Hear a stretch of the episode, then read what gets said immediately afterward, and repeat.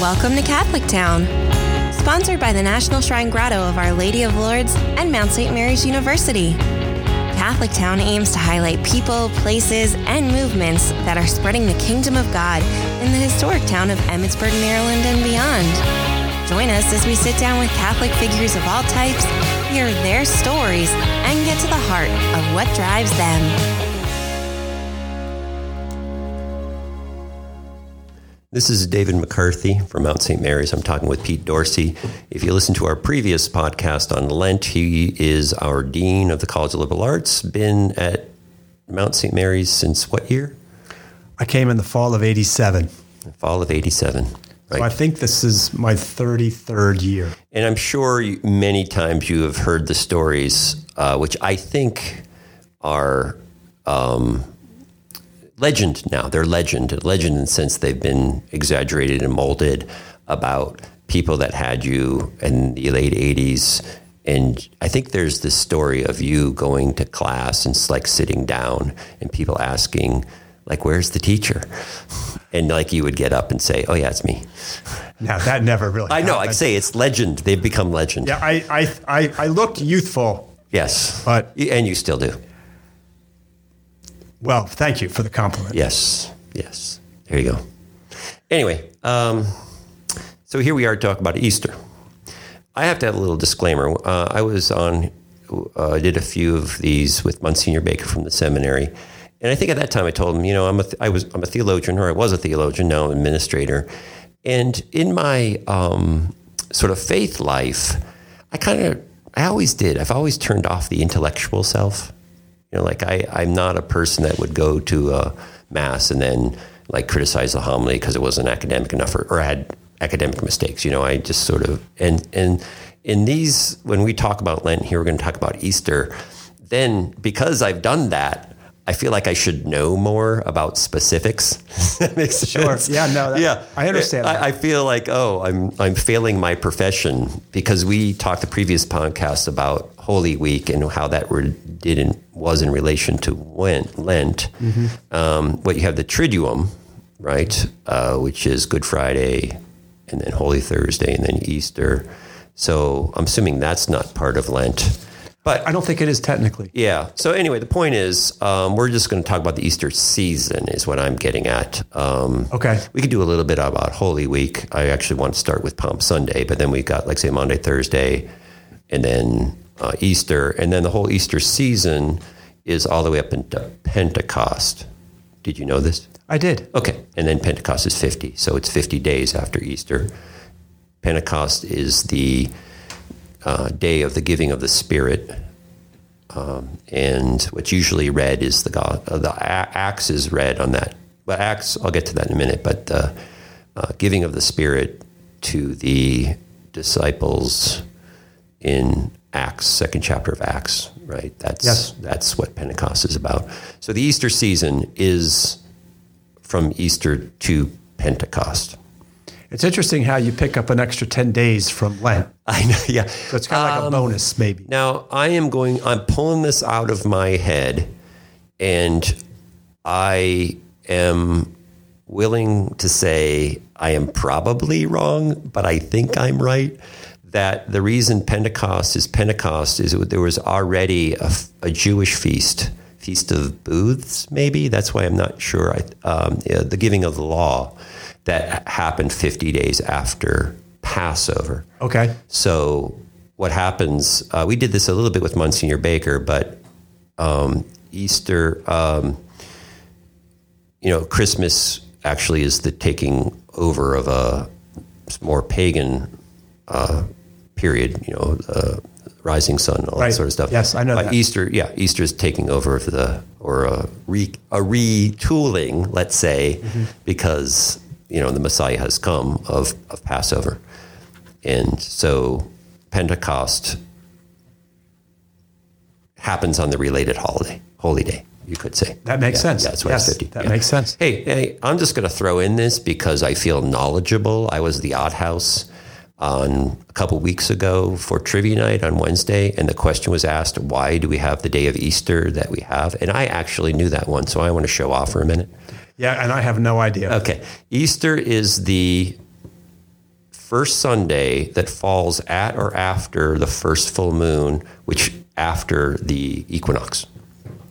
Okay. The interesting thing about that is that it's taking, uh, and that taking both a sun calendar for, you know, the Roman calendar, that first started out as the Julian calendar, which happens like 45 or something BC.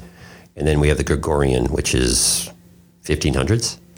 That anyway, right. Anyway, the Roman calendar is based on the sun. The Jewish calendar is based on the moon, and still is today. Mm-hmm. And that's why uh, Passover sometimes hits around Easter, and sometimes it's a little distant, Right. Because Jews hold to their lunar calendar for the Passover, while Christians have a combo of lunar and solar.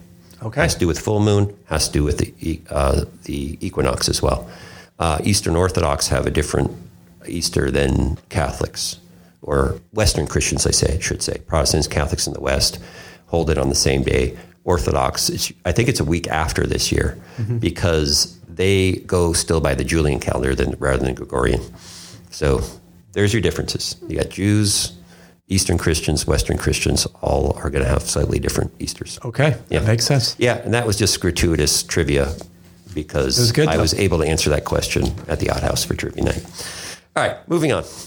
Um, before, as we go through the Easter season, I want to start out with Palm Sunday, just quite frankly, because it's interesting. Uh, the reading from the gospel reading, parishes usually have two or three readers because they read the whole narrative from the Last Supper to the trial to the crucifixion Yes. and uh, it can be from different gospels depending upon the liturgical year. Mm-hmm. We're in Matthew right now, so this year it'll be from Matthew, and they'll have a couple lectors and the priest. Right. Right. What mass do you go to? We usually go to eight o'clock in Okay, so- Emmitsburg now. So you usually do that then for that. Sure. Wait, Easter? Yeah, for Palm Sunday. Yeah. Right, of yeah, course. Yeah. Oh, was- okay. Are you a lector yourself? I was a lector for about 18 years. But you you didn't do that one. Oh, yeah, I participated. Oh, you did that. Yeah, I've been the narrator for that one before. Yeah, But yeah. yeah. Yeah. Yeah. Which is a little nerve wracking. yeah, it's a little stressful. And I got to say, stressful. one time I skipped a page. Yeah, that's You know, they put it in the in the binder. Yeah. Ah. And I flipped it, and I, I, you know, and I felt horrible. yeah. You know, and I, the the, the priest um, was very kind. You know, he Yeah. said, "Don't worry about it." Yeah. But I felt really bad. Yeah. All right. So I just want to go through a few interesting things about that reading, uh, other than being long and people take parts. Um, I'm flipping. Probably can hear my my flipping of pages. Uh, sorry about that. Okay. I want to get it. So the first thing I want to do about that reading is um, when they're having the Last Supper, Jesus, uh, you know, has the cup, and then everybody drinks from the cup, and he has the bread Yes. right? Uh, later, when he's praying uh, in the Garden of Gethsemane, and he's thinking, ah, maybe this doesn't have to happen, and he says, um, you know, Father, let this ca- cup pass from me. Right. That, but then he says, then your will be done. Right. Right. So I want to channel Father Jim Donahue right now. So we we have a friend and colleague who's now in Tanzania. Tanzania, right, as the rector of a seminary. Right. Right. But hopefully he'll be back with us. He tells a story, um, and I'm going to get the details all wrong. In fact, I won't even include the details. And he's a great homilist and storyteller. He is. So I'm not going to compete with that. I'm just going to give you the important parts. Okay. So I've heard him talk on this. And he talks about this passing of the cup. Um, apparently, I think it's the movie Gallipoli, which is a World War I Northern Africa movie. But like I say, I could be wrong with the details. And he talks about people knowing they're going to have to charge out of the trenches the next morning. And they're um, talking about it and like, what are they going to do? And they just all decide, yeah, we're just going to, we're going to do it.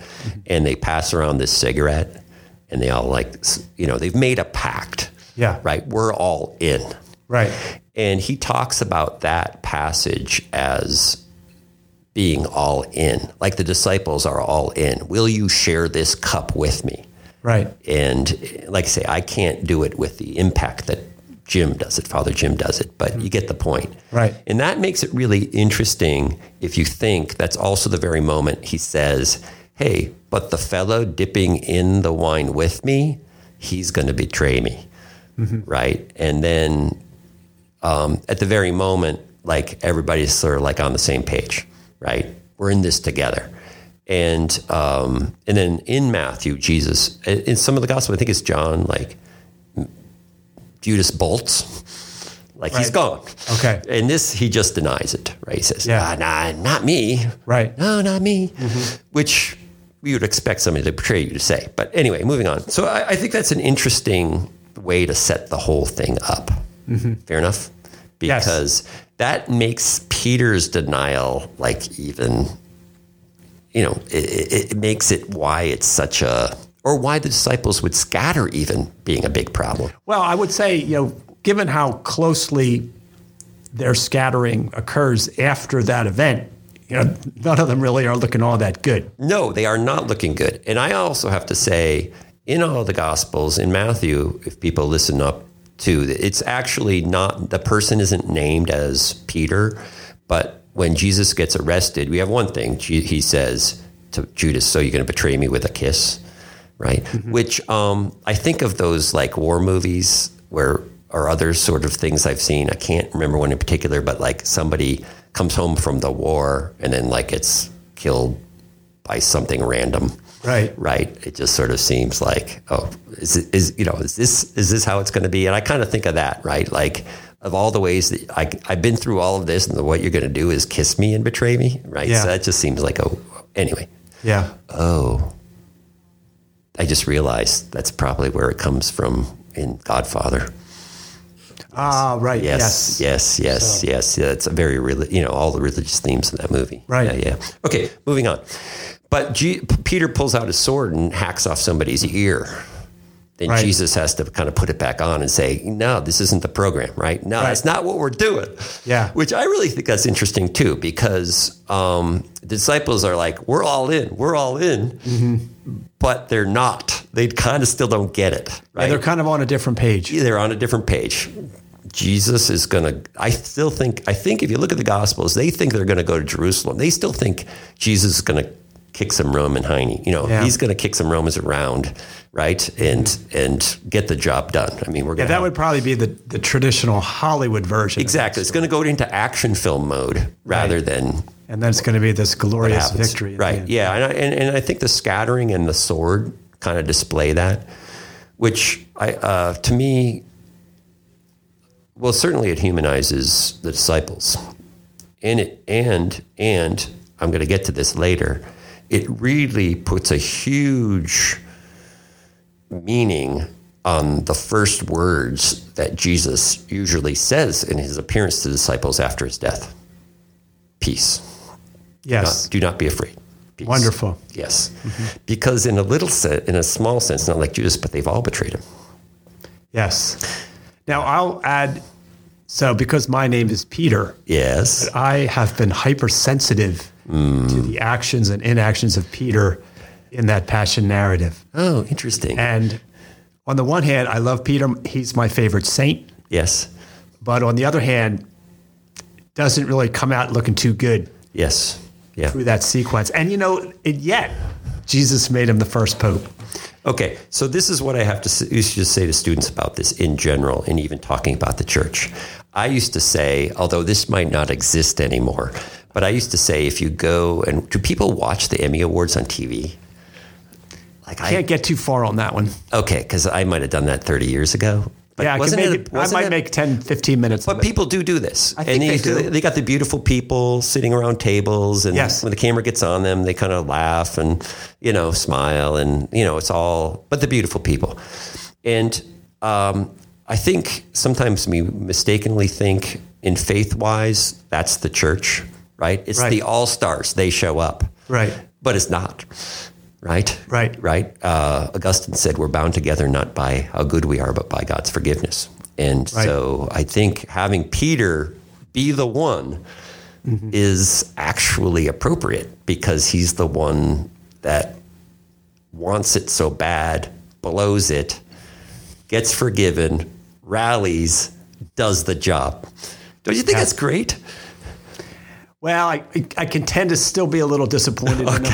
Yeah. But yes, Yes. yes, Yes. But you know, it reminds me. I, I saw a homily over there at St. Anthony's by Yes. Father Hannon, as you remember. I do remember and, Father and, Hannon. and I think it was. It might have been on All Saints Day. Ah. And one of the points he made was, you know, saints aren't always saints, right? In other Yeah. words, in order to become a saint, Yes. you do not have to always act in a saintly way throughout your entire life. Yeah. And I did find great comfort in that Yes. in other words, that you can screw up, you know, you can sin, right, and yet still attain sainthood. So, Yes. I think Peter's a great example of that. Okay, so since we're, I will add that too, I think saints are.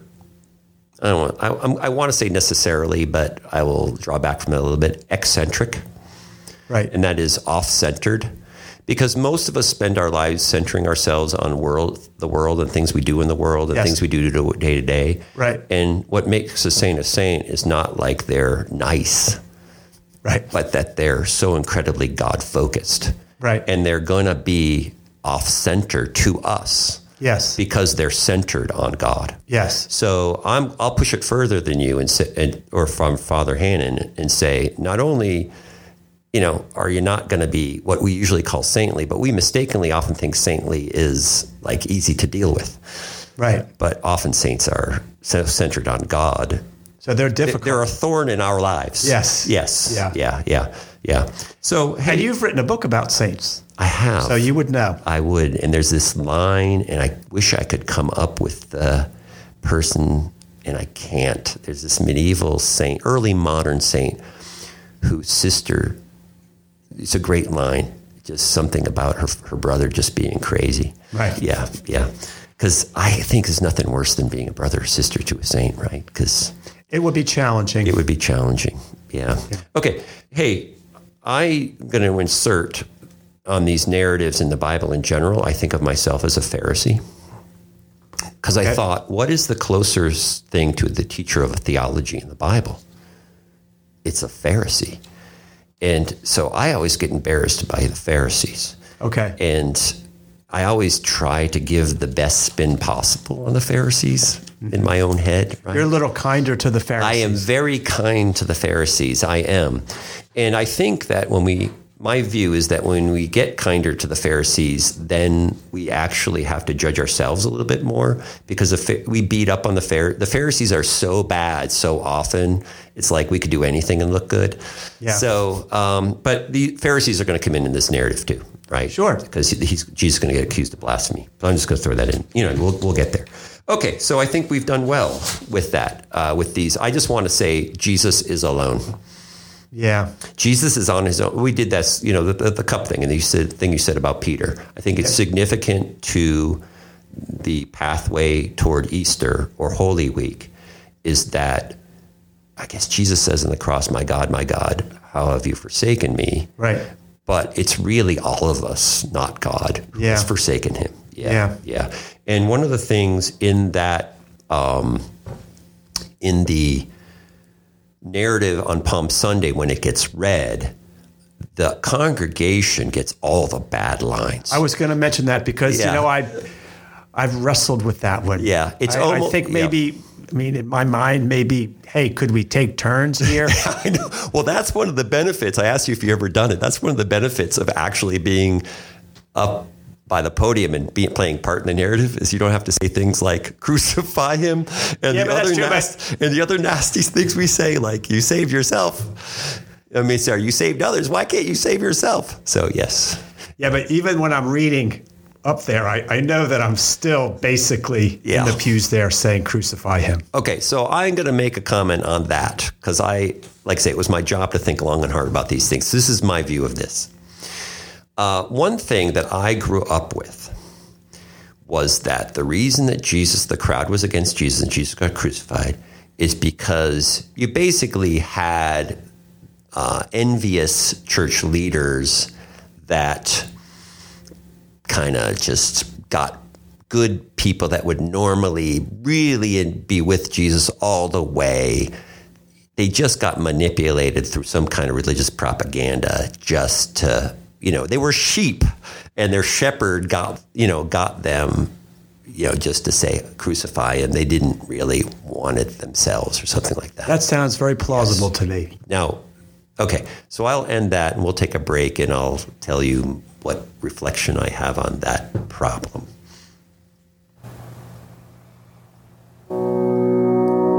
How do you want to be remembered? Please consider including Mount St. Mary's in your will or estate plan. Remembering the mount in your plan is easy, qualifies you for membership in our 1808 Society, and will provide opportunities for future students to call the mount their home. For more information, visit our website at msmary.edu. All right, so I, we're going to talk about the crowd yelling "Crucify him! Crucify him!" Right. Before we get there, I just want to note because I can I wanted to go since the whole Holy Week is in that Palm Sunday reading. I just wanted to go over it in order somewhat. I mean, we've taken little diversions, but I just want to say that Jesus does go before two different courts in all the Gospels one religious, one political. He gets accused of blasphemy by the religious court, right? And he gets accused of something like sedition or rebellion. Sedition, you're an English teacher. What does sedition actually mean? Is that the right word? Yeah, I think Yeah. crime undermining the state. Okay. like Okay. that. yeah. Yeah. That would be the word then. Um, so, and then he gets accused of that, and that's why Pilate is going to, in a sense, mock all Jews by putting above Jesus's cross, King of the Jews. And that's why the Pharisees and Sadducees say, "Hey, couldn't you just write? He said he was the King of the Jews." Right. Pilate says, "I have written what I have written," meaning I'm poking all of you with this one, right? Right. this is what happens. Jews don't have this. is what- This is this is where Jewish kings go, right to the cross. Gosh. and, and, you know it's a subject. He was announcing their subjugation, right, by saying, "Here's the king." You know, the king of the Jews. Here But, you, know, got it. I got to say, otherwise, though, you know, Pilate ends up looking pretty good. Yeah, he washes his hand and stuff. Well, yeah, because yeah. well, if you if you if, if your theory is correct that that the, the crowd of Jews probably wouldn't want to wanted to have Jesus crucified, but they were sheep because some Yeah. religious well, I'm going to go against that them. theory. I'm going to go against that theory. But Okay, yeah, but yeah. anyway, but like Pilate kind of sees through it, right? Yeah. Pilate sees no, I don't see. Yeah. guilty of a Now, crime. th- and that's an interesting thing about Pilate. Now, I, I'm not a biblical scholar, so I'm just drawing on others on this. But most of the things that I've read paint Pilate as sort of a cynical manipulator or Oh, player. So it's almost like he could. There was enough people that would want him crucified that he could just say, "Oh, I'm not doing it." Right, Right. and then have it done anyway. Oh. right. So he he m- making it an inter-Jewish problem is to his political advantage. I see. Does, does that make sense? Yes. Yeah, yeah. So that's the kind of stuff I've read about Pilate. Okay. Different gospels, different different shades. I think. Um, I think John.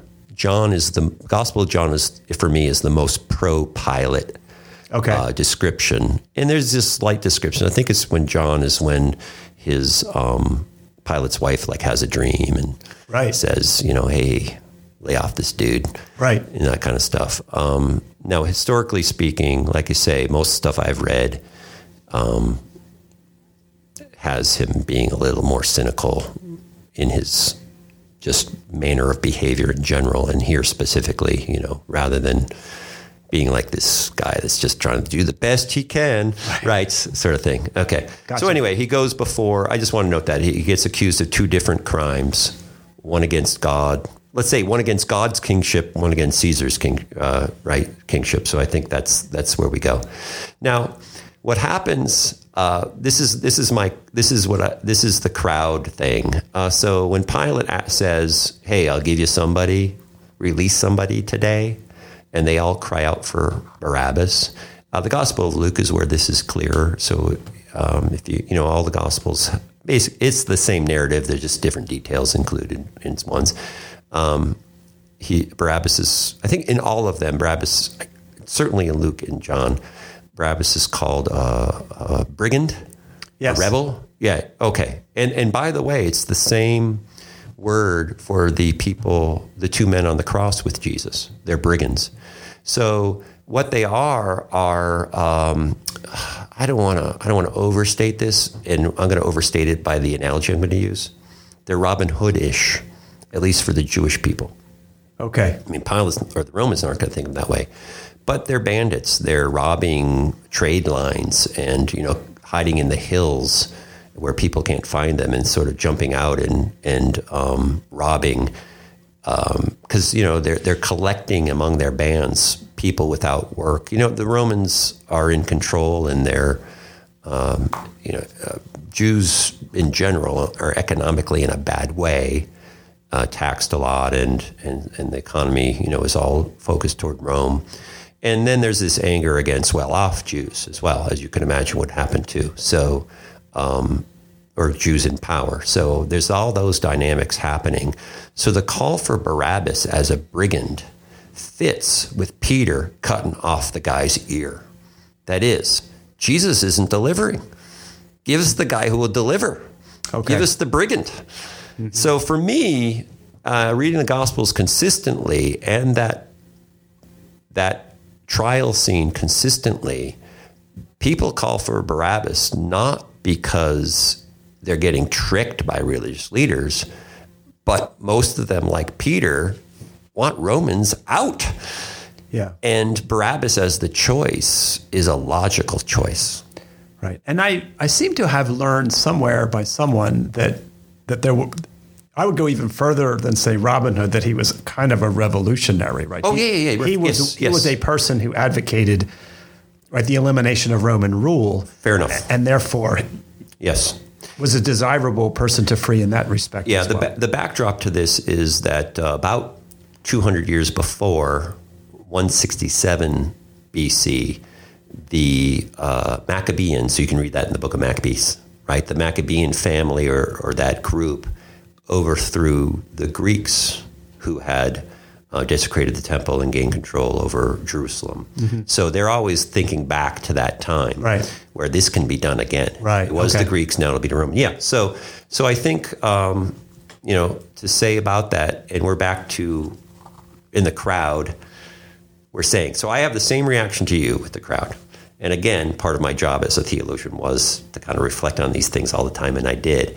And I started to think for myself when I had to say, crucify him, or like say, you've saved others, why don't you save yourself? Um, that I had to recognize then that um, what's we say this on Palm Sunday, right? So that week I had to think, oh yeah, if Jesus was here right now, things wouldn't be easier for me to have faith. They might be harder right. Because you know I- again when i was little i thought oh my faith would be so much easier if jesus were here now and i could see him. Mm-hmm. But you know now i realize oh no it wouldn't. Right? Because it would be confusing. Yeah. back to the thing we did last time about lent about am i going to have faith in this way of Je- follow jesus because of cash and prizes and boy life is going to be easy mm-hmm. versus is this about the redemption of the world? Right. and maybe a harder thing for me. Yeah. so anyway so that seems to me you got any response? I think that's the whole of it. Uh, i miss i skipped over things like the uh, soldiers mocking jesus. I think that fits with like i say the the challenge in the in that narrative. Jesus um, is mocked as the son of god right called blasphemy and then he's mocked as a king Right. Right. And I think both of those things are important for Palm Sunday, you know, as we go through Holy Week. Fair enough. Sounds good. Yes. Because we don't want a king who redeems the world. No. No, we want a king that crushes the people we don't like. Right. Yeah. We're still in the in the Hollywood mode. Yes. And I have to say, yeah, I mean, uh, to judge myself sort of psychically, I'm always in that spot. Right. Yeah. That I want. I want. I mean, Want your team to win. Yeah, you know what? Th- thanks. And in my baddest moment, I want God to be Stalin, right? Bring the kingdom of God, regardless of anybody's ready for it or on board, and just you know send them all to Siberia, right. Yeah. I, I'm not there then. But you want the, I'm but not a yes, you theology want your team to win. You want your team to win. Yeah. All right. So uh, going on then to Easter, um, I have. I was going to say. Oh, I know what I was going to say first. I wanted to ask you about um, your Easter morning or Easter day. We mentioned what we do on Good Friday, but Easter rituals, family things. Well, so yeah, I've thought a lot about this, and I I guess I was probably still pretty young when I found out, right, that Easter is the greatest feast in the church's calendar. You said you were young when you found I. I think I was fairly young Okay, at that uh, when I yeah. found that out. 'Cause you think it's cri- but I yeah, but in my mind that didn't sort of fit, Right. Because Christmas had been so built up in Yeah. my mind, right? Yeah, So, yeah, yeah. and and I think my parents were very consciously trying to make sure that we understood Easter as an important holiday. So Mm-hmm. we didn't have this every year, but you know, but but we did get some presents on Easter, and I think it was because my parents wanted us to to understand that not only was Easter important, but Easter was at least uh, going for. You know, going for what they could get, right? Easter was at least as important as Christmas. Now, right? did you give any presents to your own children on Easter? Yeah, so so we we did that, and we actually continued to do that. Oh, that's good. because I wanted to kind of keep that message going. You should have told me this 20 years ago Oh, because well, I would have given presents to my children. you probably saved me some money. But I- yeah, it's I a great, did. it is a great idea. yeah, and I and that's all, all to my parents. And I, I still remember like one Easter morning when I was probably in second grade. I got a periscope, Wow. and my gosh, you know, springtime with a periscope. I mean, yeah. what could be better than that? Yeah, Right. wow, wow. So, but I think you know we we've always you know we've always participated in Easter egg hunts. You know, my Mm-hmm. mom organized one when we moved to Emmitsburg. You know, neighbors and friends, some of whom you know and, Yep. Mm-hmm. and participated with, did them as well. So the Easter egg uh, was was part of the ritual. I mean, I think you know I I always feel. You know, there's this sort of tendency for people to celebrate their holidays in similar ways. So I think you know Right. there are tendencies to to try to celebrate Easter in a way that's similar to Christmas. So, for example, we we kind of had this rule of Christmas is like you cannot open your presents until after Mass. You know, we kind of kept that going with Easter. Like we- we're not going to quote unquote open the Easter basket and whatever presents were there, you know, until after Yes. we've come back from Mass. Yes. So so those were you know, and then of course you know we had like a nice, for some reason in our house it was often ham, was the Easter the the big Easter Right. dinner. Right. And um, you know. It, it was a time to visit family. So when we lived in New Jersey, we would often go visit either with my grandmother or visit with my grandmother and my aunt on the Easter holiday. So I I mean, I always liked those holidays like Thanksgiving and Easter, you know, where the focus was not necessarily on the gifts. It was the focus on the gathering together. Oh, that's why you said because I was going to ask you that. You said you start you started that out by saying doing things together, and then you shifted to like doing things after mass. So, um, having Easter, what you're saying is Easter was a um, I don't want to use the word communal, maybe f- at least wider family event. it, tended to be, yeah. probably more than Christmas. I would think so. Yeah, that's I would- interesting. I would think so. Yeah, So I, I mean, I remember growing up, there was you know a good number of Easter's that we traveled, Yeah. and then there was also a good number of Easter's, uh, you know, where where we had company. yeah. Our So- last podcast, we talked about the public nature of Ash Wednesday, and um, it's worth thinking for us just a little while about the public nature of Easter. Then certainly is the public nature of Christmas, and I would say that that's um, what religions are. I'm not a person that says, "Oh, I'm spiritual, not religious." I think people should be religious. Um, and like spiritual is like an extra. Yes, because I would agree. You would. I would. Oh, that's so few people agree with us. In fact, I, I sort of this carries over into my life. Whenever there's a gathering, or a celebration, or just whether it be a cocktail party or a family reunion, right? Yes. I, I want to have this formal part of it. Like there has to be the there has to be some ceremony. Yeah. In order, in order for me to make it feel official. Right. And so my way of saying this uh, is where I used to talk to students about this, and they're so geared toward the other direction, it would never actually work. right? They're so geared to being spiritual and not religious. Right. But I would say, like, I can go in my backyard and kick a soccer ball around. I used to tell the story about how I would, during the middle of um, football games, watching them on Sunday on TV, I'd go into the backyard and it was the middle of winter in Massachusetts. Nobody wanted to play football with me, so I'd have my own game where I like I'd kick it into the air and catch it, and then get the touchdown or tackle myself. You know those sorts of things. Sure. But the point is, all of that made sense. All that I did in my backyard or my home or whatever made sense only because there was a formal game with institutions around it called football. Right. And any meaning that I did was drawn from there. Right.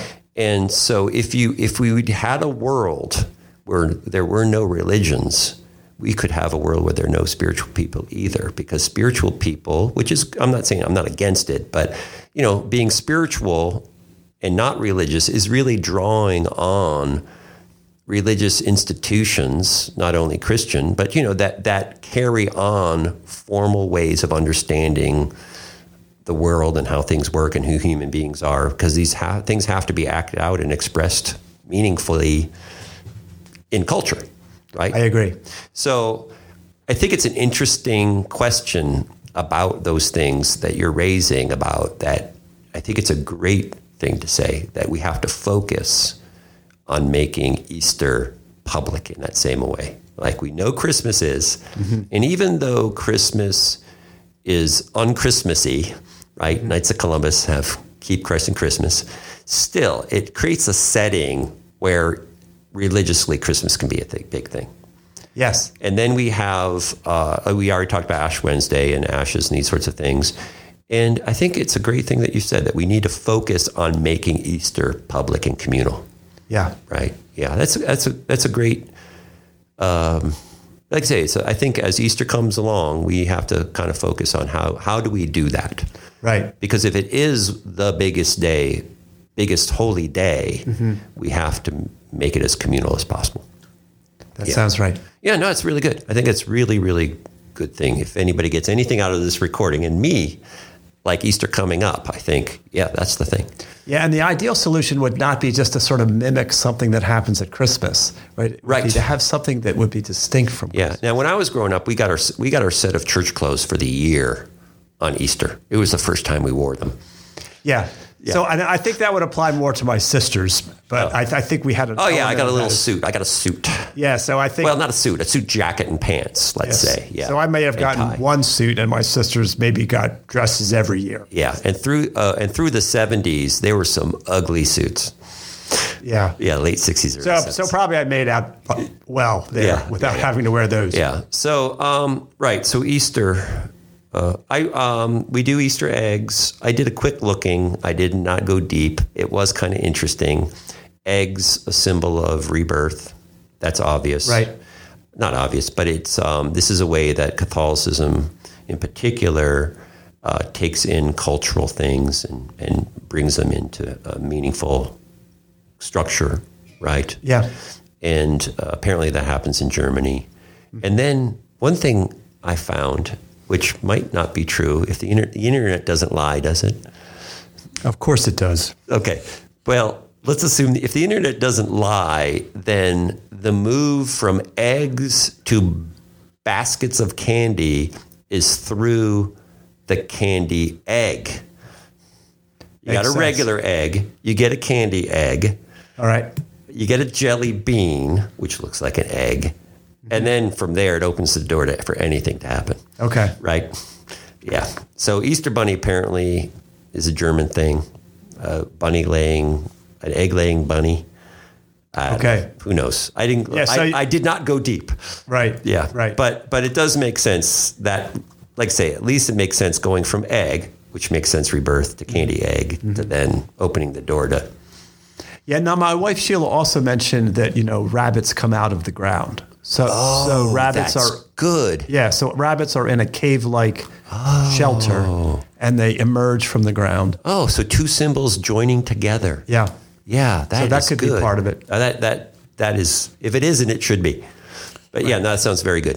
She didn't learn that. on Yeah, because it is odd they don't lay eggs, right? Yeah, I've always got confused. Yeah, the, coming out of the You, ground. you almost in your mind think that they would because of Easter. right. Yeah. But you know, I, before we go on, I don't Yeah. know if we're done talking about Easter egg hunts. So when you're talking about Yeah, I was gonna. about the communal Yes. you know the, the, the need to make easter public like i think we do have to give a shout out to like the organizers of the world right so Yes. as you know in our neighborhood dolores smith would organize this massive neighborhood-wide East, E- easter Yes, egg I remember i know this. st anthony's shrine has had these large scale easter egg hunts. Yes. and then you know when our kids got older uh, bill and ann rupert would host an easter egg hunt. And you know, like that's a lot of work right? That's a lot of work. that's a lot of work. And it's you have to not only please the children you have to please the adults who are bringing the children. And gosh what a great gift those kind of people are and we should try to emulate them. And I have to say, having experienced uh, at least the Smiths and the Ruperts, did you have somebody in between? i just mentioned st anthony's Oh, St. Anthony's, our and that too. yeah And then um, on uh, St. on um, Annandale here near campus is the Laguerres do this, wonderful but it becomes a communal gathering, right? You eat, you know, you it, yeah, it, it does exactly what we were just talking about about making it public and making it. I remember when my kids were little, like those things were just the greatest things ever. oh yeah Yeah, yeah just running around with other kids. and and in, in in, those field. instances they, they are at least uh, you know duplicating the excitement of christmas Since we're name dropping, um, I have to say that we still have Sean Smith with us. right and he's Yes. at the mount Yes. Yeah. Yes. Hi, Sean Smith. Right. Yeah. He, he's IT guy. Yeah. he's great Yeah. He is. All right. So there we go. Uh, I think we'll take a break, come back, talk about a little bit of scripture in the Easter season, and then end it off. But at least we know from this little segment, we're making Easter public again. i'm all for it Yeah. We know that you have many options when it comes to giving, so why not choose your mountain home? From enhancing academic offerings to athletic programming, your support ensures that our students continue to lead lives of significance. To make your gift, visit msmary.edu today. Hello, David McCarthy back with Pete Dorsey. Uh, we have talked quite a long time about Easter. I hope it's helped you with your own reflection on what you're going to be doing for Easter in the Easter season. I wanted to end off just by um, mentioning a few themes of the Gospels during the Easter season. Um, I don't even know if I uh, had. Oh, I do have it right here. I actually have Easter Sunday lectionary. One thing I don't know if you noticed, but you were a lector, you might have noticed.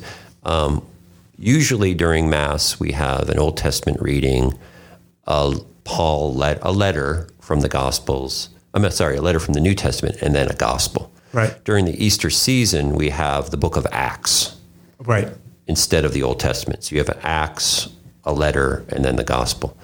And those, I was looking through them all. I mean, we won't repeat them all, but they all do seem to be leading up to the giving of the Spirit at um, the day of Pentecost. Right. Right there in the temple. Right. And then um, what, what happens? Uh, the Holy Spirit comes to them like tongues of fire right they all speak, they all hear in their own language. right Now, I know our parish tried to, used to try to emulate this by having a reading, say a prayer, prayer of the people, of people speaking in different languages. Right.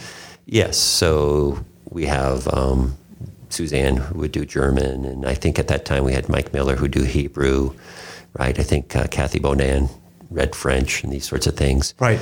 But it actually was it was a nice try. We all got the point but it was actually pentecost in reverse because right because we weren't understanding what they were saying. Exactly. So the thing was not that me anyway. Yeah but i think i just want to dwell on the significance of under everybody understanding in their own language. So one person was talking everyone understood in their own language. Yes. Which is a which is a can't humans can't do that No. for one. I guess normally. the like the un tries to i suppose right? You got translators talking to everybody's ear Right. right and i guess the un example i didn't intend to do the un example but i think that's tr- that that is what you're trying to get at right that people don't have to change who they are right from different cultures or different countries Mm-hmm. I mean, i'm talking about pentecost this is an image of God, you know, the the new Israel is now Jew and Gentile, all the peoples of the world.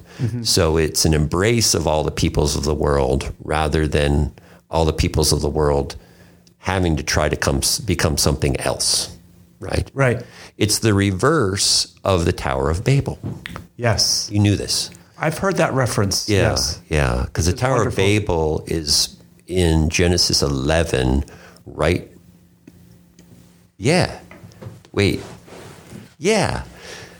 I just doubted myself. It's in Genesis 11, right before the call of Abraham. And uh, so after after the Noah's Ark, right? So it's like okay, redo, redo, right? So it's when people are deciding they're going to build a tower up to the gods. Is that the yes? And then they end up speaking different languages, Right. Because yeah, they're not supposed to do this, Right. it's pride. It's human pride. Yeah. Then you have the call of Abraham, which is significant because God, God then chooses one people to be a light to all so that the city sit on the hill, right? So um, I'm doing, I'm shifting to Matthew now, Matthew 5, uh, chapter 5. Uh, Let your good deeds shine before, uh, before others so that they may see your good deeds and give glory to God. So Israel's supposed to be a city set on a hill um, where God's glory is seen and everybody's attracted to it, the pilgrimage of nations. That's what Pentecost is, right? Sounds all, good. All the nations of the world um, are are there. I mean, that's the symbolism of that. Right. So there's And echoes keep- of the Epiphany there as well. echoes of go with that.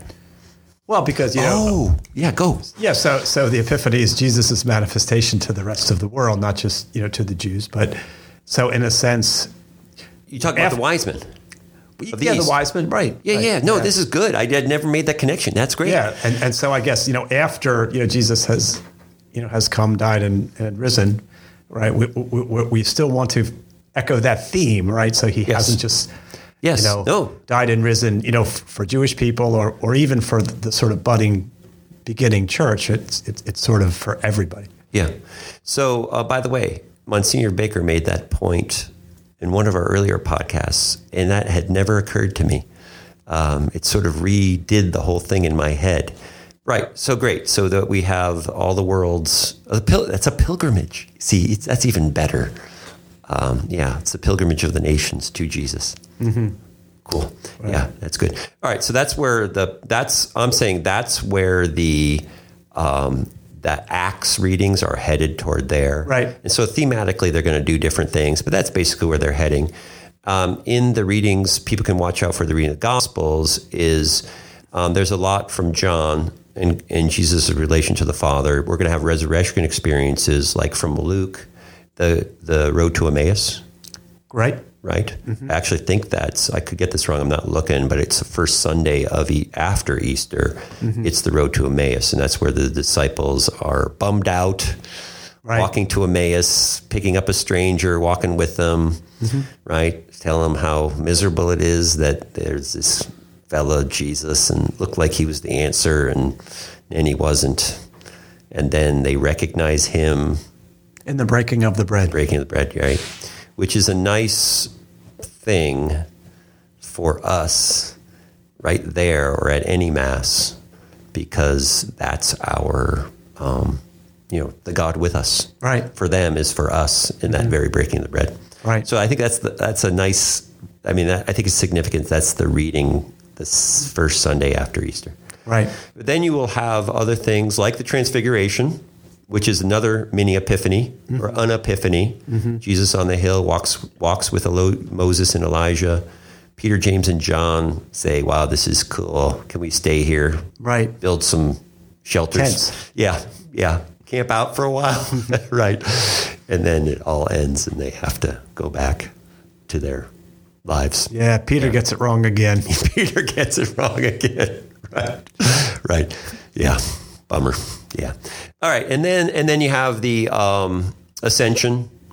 I think right before I, I'm, I'm making this up right now. I'm just doing this from memory. Jesus ascending, Yes. right, and which which sets up the giving of the Spirit. Right. Jesus. Uh, did you know? You probably knew this that the Gospel of Luke and the Book of Acts are written by the same person. I did. Okay, and so it is a two part series. Right. So they're linked by the ascension. Right. The ascension then makes way for the descending of the Spirit. Mm-hmm. Right. So there you go. I, I think that that's sufficient to, for people to look out for. It gives us. Um, oh, you know what else? I, I, I already mentioned it. Um, the other thing that comes up in in the Gospels during the Easter season is Jesus' appearances, obviously, resurrection appearances. One is the road to Emmaus. And I think people can watch out for what he says. Peace. You know, do not be afraid.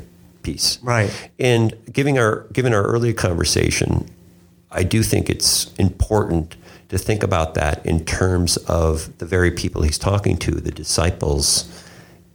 You've just mentioned Peter mm-hmm. and like the forgiveness and grace that comes to Peter in that word, peace. Yeah. Yeah. Yeah. That then Peter becomes, in the end, Peter becomes the man. Mm-hmm. I know you don't like Got a rocky road to get there. Yeah. Yeah. All right. Well, I hope this has been helpful for people just to think through their Easter season. It's been helpful to me. Oh, really? It- It's been great talking to you too, uh, and also helpful. So I, I got the so what you've given to me today. My take home is bring East, make Easter public. All right. Or you know, we got the Knights of Columbus. Bring Christ back in Christmas. Bring the East back in Easter. No, or something like that. But yes, get the Yep. Christ back in Easter. Yeah. Okay. All right. Take care. Bye. You too.